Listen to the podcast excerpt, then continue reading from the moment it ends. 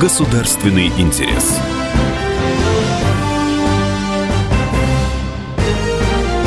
Программа произведена по заказу телерадиовещательной организации Союзного государства.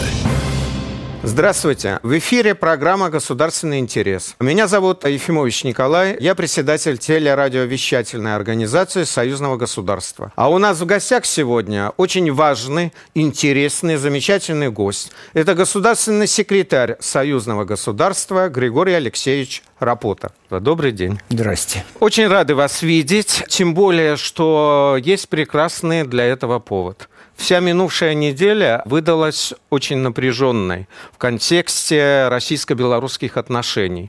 Здесь и приезд в Москву белорусского президента Александра Григорьевича Лукашенко, и заседание Высшего Госсовета. Здесь и двухдневный форум регионов России и Беларуси.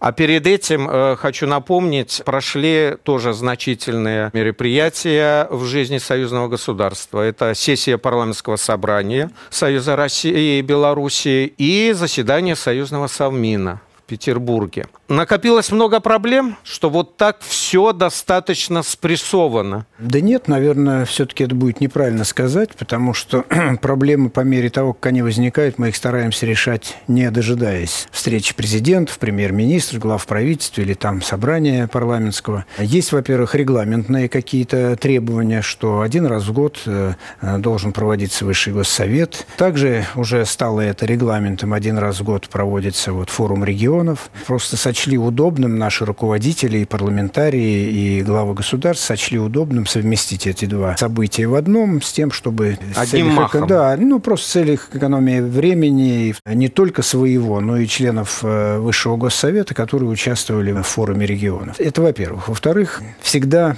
значимое событие, Высший Госсовет, подводит какие-то итоги и определяет стратегическую направленность развития вот нашего интеграционного объединения. А потом уже прорабатываются какие-то конкретные конечно, вещи. Конечно, конечно. Но, кстати, все заметили вот такой момент. После заседания Высшего Госсовета Кремле. Угу. Значит, Владимир Владимирович Путин и Александр э, Григорьевич Лукашенко не вышли к прессе, а к журналистам направили вас. Тут уже начинаются всякие строиться догадки, э, конспирология вступает в действие. Не без Что того. бы это означало? Э, может, нечего объявлять? Но, насколько я знаю, все как раз наоборот. Ну, дело в том, что тут, конечно, был еще и временной фактор, потому что были какие-то запланированные мероприятия, которые требовали требовали как-то а, сократить формат а, вот дальнейшего а, проведения Высшего Госсовета. Общение с прессой это входит как раз в формат Высшего Госсовета. Это, во-первых. Во-вторых, наоборот, настолько был консенсус по всем вопросам, настолько прошло все без э, сучка и задоринки. Очень хорошо поработали министерства, федеральные и национальные министерства Республики Беларусь и там Российской Федерации. Настолько отработаны были вопросы, что, в общем, вполне госсекретарь мог с этим справиться. Но я должен сказать, что вообще-то практика не такая уж новая. Это время от времени в других интеграционных объединениях иногда практикуется, когда выходит руководитель исполнительного органа власти и рассказывает о событии. Э, нет, здесь никакого... Никакой конспирологии. Никакой конспирологии, никаких скандальных, нерешенных вопросов не было. Тем более, что ведь на самом форуме были нормальные такие полноценное выступление обоих президентов, где, собственно, были расставлены все точки над «и» и обозначены, собственно, какие-то и итоги, и планы на будущее. Так вот, все-таки вы говорите, стратегически как-то вперед у нас некая дорожная карта вырисовывается после этих встреч. Кардинальные решения действительно были приняты? Э, наша работа – это все-таки терпеливая ежедневная работа, и все основные вопросы решаются как раз э, в промежутках между такими встречами. И действительно, пару таких стратегических направлений были обозначены в ходе этого Высшего Госсовета. Это сохранение и упрочение машиностроительного комплекса. И второе – это развитие сотрудничества в области агропромышленного комплекса. Это вот те акценты, которые мы сейчас должны будем делать э, в своей практической работе. Вопросы там непростые решаются, непростые, но вообще у нас простых вопросов нет. Все вопросы сложные, понимаете, потому что они требуют напряжения ума, напряжения воли, каких-то знаний, какой-то квалификации. наряду с э, текущими вопросами это подведение итогов торгово-экономического сотрудничества, это рассмотрение вопросов о выполнении планов в социальной области, перспективного плана э, нашего э, развития союзного государства. Вот 14-17 год, и сейчас уже последний год, эти все вопросы рассматривались. Помимо рассмотрения вопросов взаимодействия во внешнеполитической области, это всегда на Высшем Госсовете этот вопрос э, рассматривается. Крайне важная тема. Тем более в нынешней обстановке международной. Да, ну в любой обстановке. А у нас всегда нынешняя обстановка, она всегда имеет свои особенности. Сколько я не, не, не, не работаю. Ну да, вам есть что вспомнить. Да, всегда есть, да.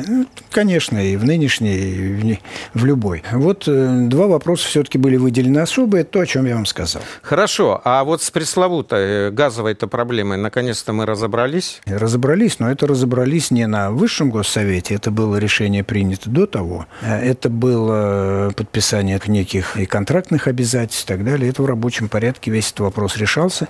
Решался долго, где-то года полтора, но он в итоге решен определена цена на газ э, на этот год, следующий, и договоренность есть о продолжении этой работы, с тем, чтобы все понимали саму формулу, по которой можно было бы работать долгие годы вперед. Это, пожалуй, самое сложное, но и самое необходимое, потому что тут объяснять можно долго, но на поверхности лежит почему.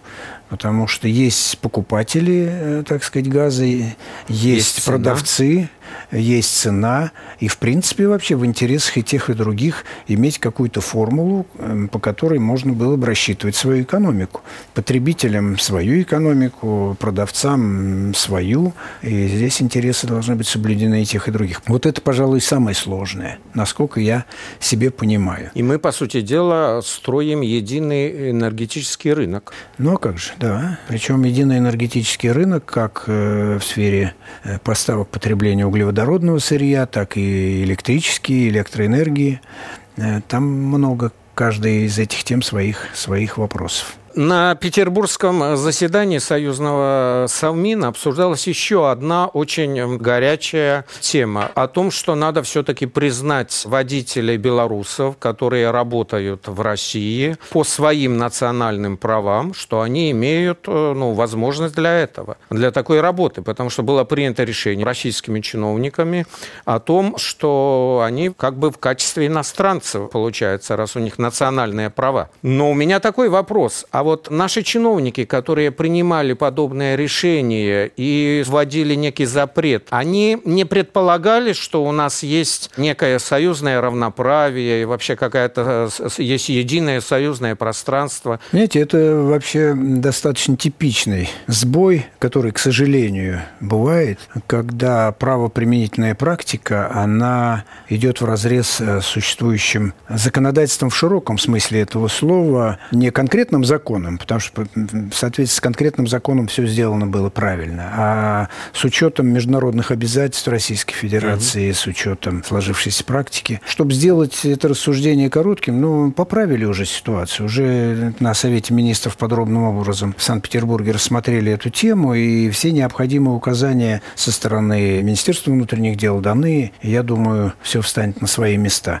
Дело в том, что у нас существуют международные э, обязательства, которые предполагают предоставление тех же прав гражданам Беларуси, что и российским гражданам, в том числе и в этой сфере. И есть закон Российской Федерации, который принят недавно, э, который предписывает замену прав на российские, если это иностранный гражданин. То есть есть два, казалось бы, взаимоисключающих, но на самом деле существует практика, что международные обязательства, особенно выраженные в форме каких-то нормативно-правовых актов, они превалируют над национальным законодательством, надо было просто это учесть. Если вот слушатели столкнутся с иной практикой, которая ущемляет права угу. граждан Беларуси, пожалуйста, информируйте нас либо через вас, либо напрямую. У нас есть сайт. Мы очень внимательно читаем все письма, которые туда приходят. Вот, официальный сайт Постоянного комитета Союзного государства. И мы будем как-то как принимать меры совместно с нашими федеральными органами власти. Мы продолжим через пару минут. Государственный интерес.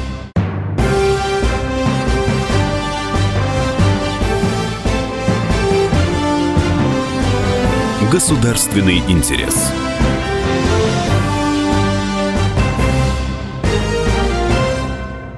Мы продолжаем. У нас в гостях государственный секретарь Союзного государства Григорий Алексеевич Рапота. Я бы хотел остановиться на еще одной возникшей проблеме, такой достаточно жизненной, горячей ситуации. Я сам недавно летел из Минска в аэропорту в Москве, во Внуково, в очереди с одним из э, замминистров российских. Стояли мы где-то около часа в этой очереди. Рядом с нами стояло очень много белорусов, которые недоумевали, что, собственно говоря, они прилетели на территорию союзного государства, а им устраивают такой тщательный паспортный контроль, досмотр фактически, как будто они прилетели в дальнюю заграницу. И даже рассказали историю такую, не знаю, правда это или нет, как всегда много иногда появляется всяких расхожих, досужих историй о том, что женщина там с дочкой прилетела в Москву, у нее стали требовать доверенность от отца на вывоз ребенка, хотя, по сути дела, мы находимся на территории одного союзного государства. Я знаю о том, что там тоже готовится решение упростить вот этот паспортный контроль именно для наших соседей. Это действительно так? Значит, э, пару слов проясняющих. Во-первых, конечно, женщину здесь не могли спрашивать разрешение на ребенка, а вот при выезде из Российской Федерации такие случаи были. Mm. Да, когда российские пограничники там требовали, значит, такие та же самая история. Право и правоохранительная практика. Во-первых, вы сказали досмотр. Никакого досмотра нет. Это досмотр предполагает таможенный досмотр. Его, конечно, нет. Значит, паспортный контроль более тщательный, нежели это было раньше. Раньше вообще не проверяли, сейчас, значит, ну, стали да, проверять. Да. Да? Значит, что произошло? Произошла следующая история. А, дело в том, что в течение всего времени существования союзного государства, более 20 лет, у нас действительно приняты решения э, позволяющие приезжать друг к другу по внутренним паспортам, по нашим, и, и там никакого контроля не требовалось. Но для граждан третьих стран пересечение российско-белорусской границы сухопутной, вот, mm-hmm. да, которая открыта, вообще этот процесс никак законодательно, юридически не регулировался. Значит, надо было это все привести в какую-то юридическую систему. систему да? И у Республики Беларусь, и у Российской Федерации с э, третьими странами подписаны консульские соглашения, да практически со всеми которые предписывают въезд в страну граждан этих стран, ну и, соответственно, белорусов и россиян в те страны, только через международные пункты пропуска. Международных пунктов пропуска на российско-белорусской сухопутной границе нет. Значит, что с этим совсем делать? Да? Угу. Это первое. Второе. Если это через международный пункт пропуска, их надо привести в международный пункт пропуска, но как-то отфильтровать граждан Белоруссии, да? Потому что раньше их просто э, выгружали и всех вместе с копом выпускали. Угу. Принято решение о том, что граждане Белоруссии по предъявлению паспорта и посадочного талона э, они беспрепятственно проходят на территорию Российской Федерации. Граждане третьих стран идут через международный пункт пропуска, где проходят полный контроль. А дальше начинается правоприменительная практика. Ведь надо же все каждому объяснить э, человеку, который сидит на пограничном, так сказать, пункте. Кабинке. Кабинке, да. А мы уже провели несколько разговоров, и понимание с руководством нашей пограничной службы полное. Все, все понимают одинаково. Значит, сейчас ведется разъяснительная, организационная работа, чтобы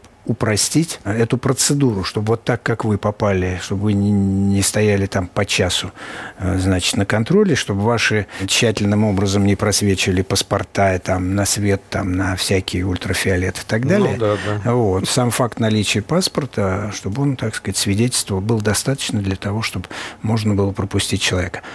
Значит, э, все эту проблему знают. Сейчас мы работаем над тем, чтобы побыстрее, в общем, все вошло в ту нормальную колею, которая устраивала бы всех граждан и Беларуси, и Российской Федерации. От этого страдают и, Россия, и россияне, и белорусы. Поэтому, я думаю, все будет нормально. Вот и министры иностранных дел обеих стран заявили о том, что готовится решение о едином визовом пространстве, по сути дела, которое бы и устраняло во многом вот возникающие проблема. Речь идет о том, чтобы подписать соглашение до конца этого года, по крайней мере, такое поручение было дано Советом министров, подписать соглашение о взаимном признании виз. Вот в рамках этого соглашения можно будет открыть российско-белорусскую границу для граждан третьих стран, соответственно, прописав необходимые процедурные вопросы, которые э, требуются. Это соглашение, оно достаточно тщательно проработано было Российской Федерации и в Республике Беларусь. Сейчас этот проект находится на российской стороне. Я думаю, как-то будут встречаться министры Министерства иностранных дел, эксперты решать этот вопрос. Если нам,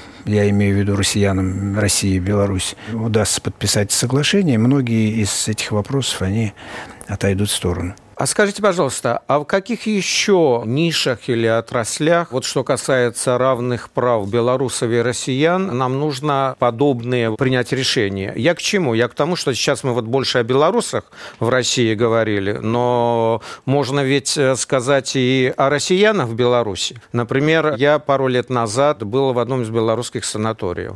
И с большим изумлением, когда пришло время расчета за пребывание там, лечения и все прочее, отдых. Выяснилось, что у меня цена чуть ли не в два раза выше, потому что я как россиянин, хотя я коренной белорус.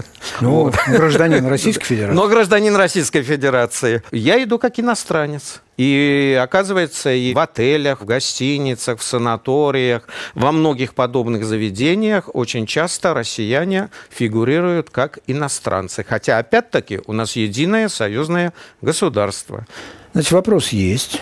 Вопрос есть. Это не единственный вопрос, который, э, вот, скажем, э, представители Республики Беларусь иногда спрашивают, почему мы не прибываем в Москву. Вот я пенсионер, почему я не могу пользоваться теми же правами пенсионеров-москвичей, которые бесплатно ездят там в общественном транспорте. Надо думать над этим. Дело в том, что вот эти вопросы, тот, о котором вы говорите, и о котором я вам сказал, это затрагивает бюджеты Российской Федерации и бюджет Республики Беларусь. Потому что на отдыхающих граждан Белоруссии в э, белорусских э, санаториях, санаториях там, домах отдыха, там есть некая субсидия государства. Там через предприятия там, государственные, либо напрямую, там, я уж не знаю. Да, ну, да есть, есть такая система. Есть да. такая система, так. А вы приходите э, и хотите, э, что, за счет бюджета Республики Беларусь э, тоже, значит, этим воспользоваться? Не получается. И то же самое вот с транспортом, о котором я говорил, угу. это обратная сторона вопроса. Поэтому Вопрос есть. Это вовсе не значит, что обозначив вот эти сложности бюджетные, угу. мы должны от этого отвернуться и сказать, знаете, ну тут мы бессильны. Что-либо Это сделать. нет, это, это такого подхода нет. Раз есть тема, ее надо отрабатывать. Ее надо отрабатывать и искать выходы на ее решение с тем, чтобы граждане Российской Федерации чувствовали себя как дома в Республике Беларусь и наоборот. Белорусы, чтобы чувствовали себя здесь тоже как дома. И таких вопросов несколько. Там есть вопросы, и там, хотя с пенсиями у нас в основном... Более-менее разобрались. Справедливости ради, надо сказать, и в медицинском обслуживании, поступлении в вузы, в российские или в белорусские, все-таки в большинстве своем одинаковые права. То есть достижения в этом этом плане есть? Я думаю, что мы еще найдем какие-то нерешенные задачи, и нам еще хватит работы. Можно ли сказать, что на сегодняшний день проблема, скажем такая, молочная, тоже, в общем-то, ушла из э, такой актуальной повестки дня? Потому что, ну, действительно, многие россияне, вот у нас здесь рядом даже находится магазин э, «Белорусские продукты», там всегда многолюдно, многие любят э, белорусские продукты, но нам периодически, вот, значит, те же мои коллеги-журналисты подбрасывают нам, значит, какие-то э, истории, факты из э, жизни пограничных служб, которые, или там контрольных органов э, Россельхознадзора, о том, что что-то там нашли или кто-то пытается нелегально что-то провести. Если уверены, что мы будем по-прежнему есть э, белорусские сыры, пить молоко, кефир – Вообще нет оснований думать по-другому. Э, давайте так. У нас э, импорт э, сельхозпродукции из Республики Беларусь последние годы он достаточно высокого уровня достиг, и он не меняется. Он не уменьшается, он резко не возрастает. Вот последние, скажем, три года, да? Там в каких-то долях, там, может, чуть-чуть меньше, чуть-чуть больше что-то. А, в общем, достаточно высокий. Э, значит, это первый тезис. Тезис второй. Вопросом экспорта и импорта занимается очень много организаций в том числе и недобросовестно. Надо требования к этим организациям предъявлять, причем не только к экспортерам продукции, но и к тем, кто покупает. Они прекрасно знают, у кого покупают, что покупают. Понимаете, есть такое понятие, как входной контроль. Ты можешь всегда сам проконтролировать и вообще должен нести ответственность за то, что ты привозишь в страну. А то у нас получается так. Белорусы, значит, виноваты. И, наверное, что-то там есть, э, какие-то прегрешения с точки зрения качества. Но это рабочий момент. Надо спрашивать с импортеров. А ты вообще что, не знаешь, у кого ты покупаешь, какого качества, по какой цене? Понимаете? Ну, я еще не помню, чтобы Россельхознадзор хотя бы из одного импортера вообще строго спросил. И это относится не только импортерам, россиянам белорусской продукции, но и к импортерам белорусам э, из России. Там касается ли это сельхозпродукции или касается это какого-то машиностроительного комплекса. Тут надо просто на эти вещи смотреть более объективно и более справедливо. Вот что важно. Мы продолжим через пару минут. Государственный интерес.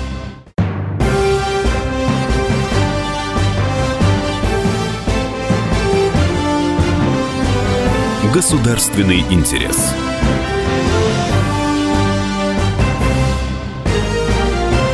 Мы продолжаем. У нас в гостях государственный секретарь союзного государства Григорий Алексеевич Рапота.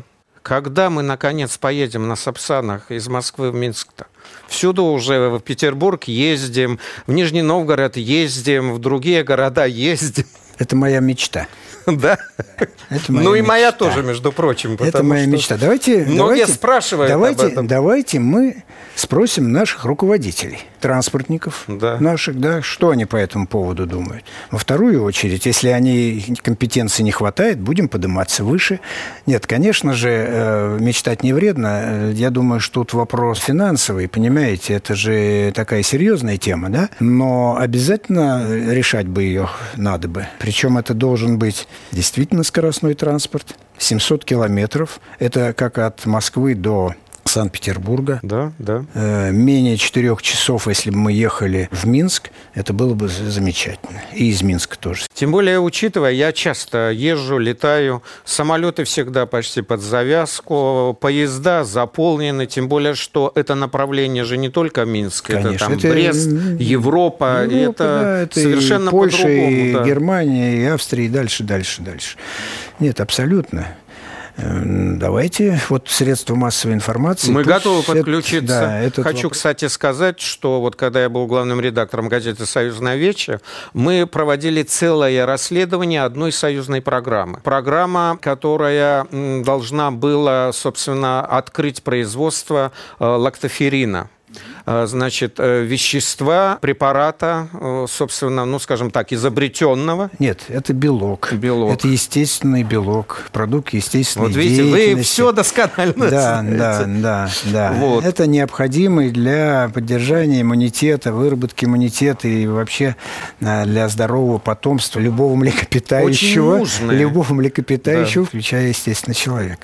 Это да, есть такая тема, да. есть такая программа. И мы столкнулись с тем, вопрос был такой, а почему, собственно говоря, прошли исследования, все работы вроде бы учеными проведены, все. Даже было закуплено оборудование для одного из, по-моему, новгородских заводов для того, чтобы запустить это все в производство. Ферма козочек появилась э, под Минском и так далее и тому подобное. И вдруг все замерло, завязла во всяких, как оказалось, бюрократических вот этих хитросплетениях. Много министерств, много инстанций, много людей, участвующих в этом, согласовать, запустить оказалось как-то не очень простым делом. А между тем, кстати, американцы э, заинтересовались этим, э, скажем, достижением союзных ученых. Но я на что обратил внимание? Вот на последней сессии парламентского собрания, которая прошла в Минске, удивительно, но как-то мало кто на это обратил внимание. А ведь ведь это очень серьезная вещь, о которой вы сказали, что наконец-то с мертвой точки, возможно,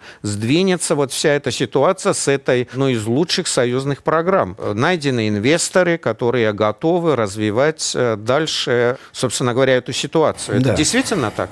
Значит, э, во-первых, я должен внести одну поправку вот в вашу оценку ситуации. Есть инновационный продукт, есть так сказать, технологии отработанные получение этого продукта, пока в лабораторных масштабах, но это дает возможность и в промышленных это все делать. И вопрос дальнейшего, то, что мы называем трансфера технологий, то есть внедрение технологий в производство, оно не из-за бюрократических в данном случае, так, будем справедливы, здесь не в этом дело, а просто не было производителей, не было предпринимателей, которые бы заинтересовались этой технологией и запустили бы ее в производство. Не было инвесторов, инвестора, соответственно, не было угу. желающих.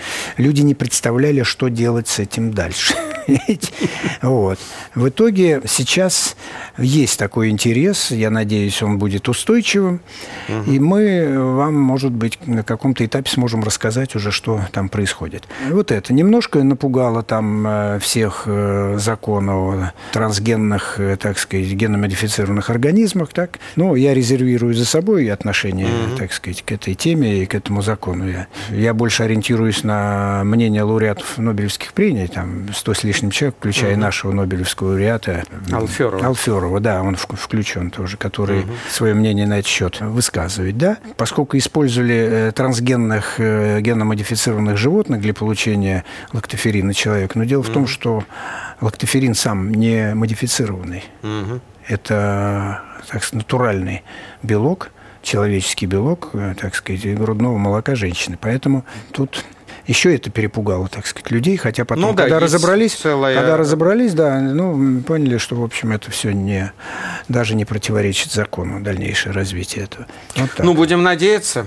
Да. У нас, конечно, очень много тем для обсуждения, но еще бы э, напоследок хотел бы несколько вопросов вам задать вот какого плана. У нас тут осенью ожидаются учения э, российско-белорусские, щит. И как полагается уже, в кавычках я имею в виду, тут же из стана НАТО у нас раздаются возгласы о том, что вот опять, значит, российская армия планирует оккупировать, значит, Беларусь и остаться там надолго, хотя прекрасно понимают, что это, собственно говоря, бред, значит, в помине ничего подобного нет. Но, тем не менее, каждый раз, когда вот э, объявляются подобные учения, начинается вот такая, значит, история с заявлением явлениями. Для вас это удивительно или это просто часть некой э, пропагандистской э, значит, кампании, которая идет в отношении союзного государства? Да нет, это обычное дело, когда на Западе появляются там какие-то новые виды вооружения, значит, здесь реакция достаточно острая или какие-то проводятся там маневры, да,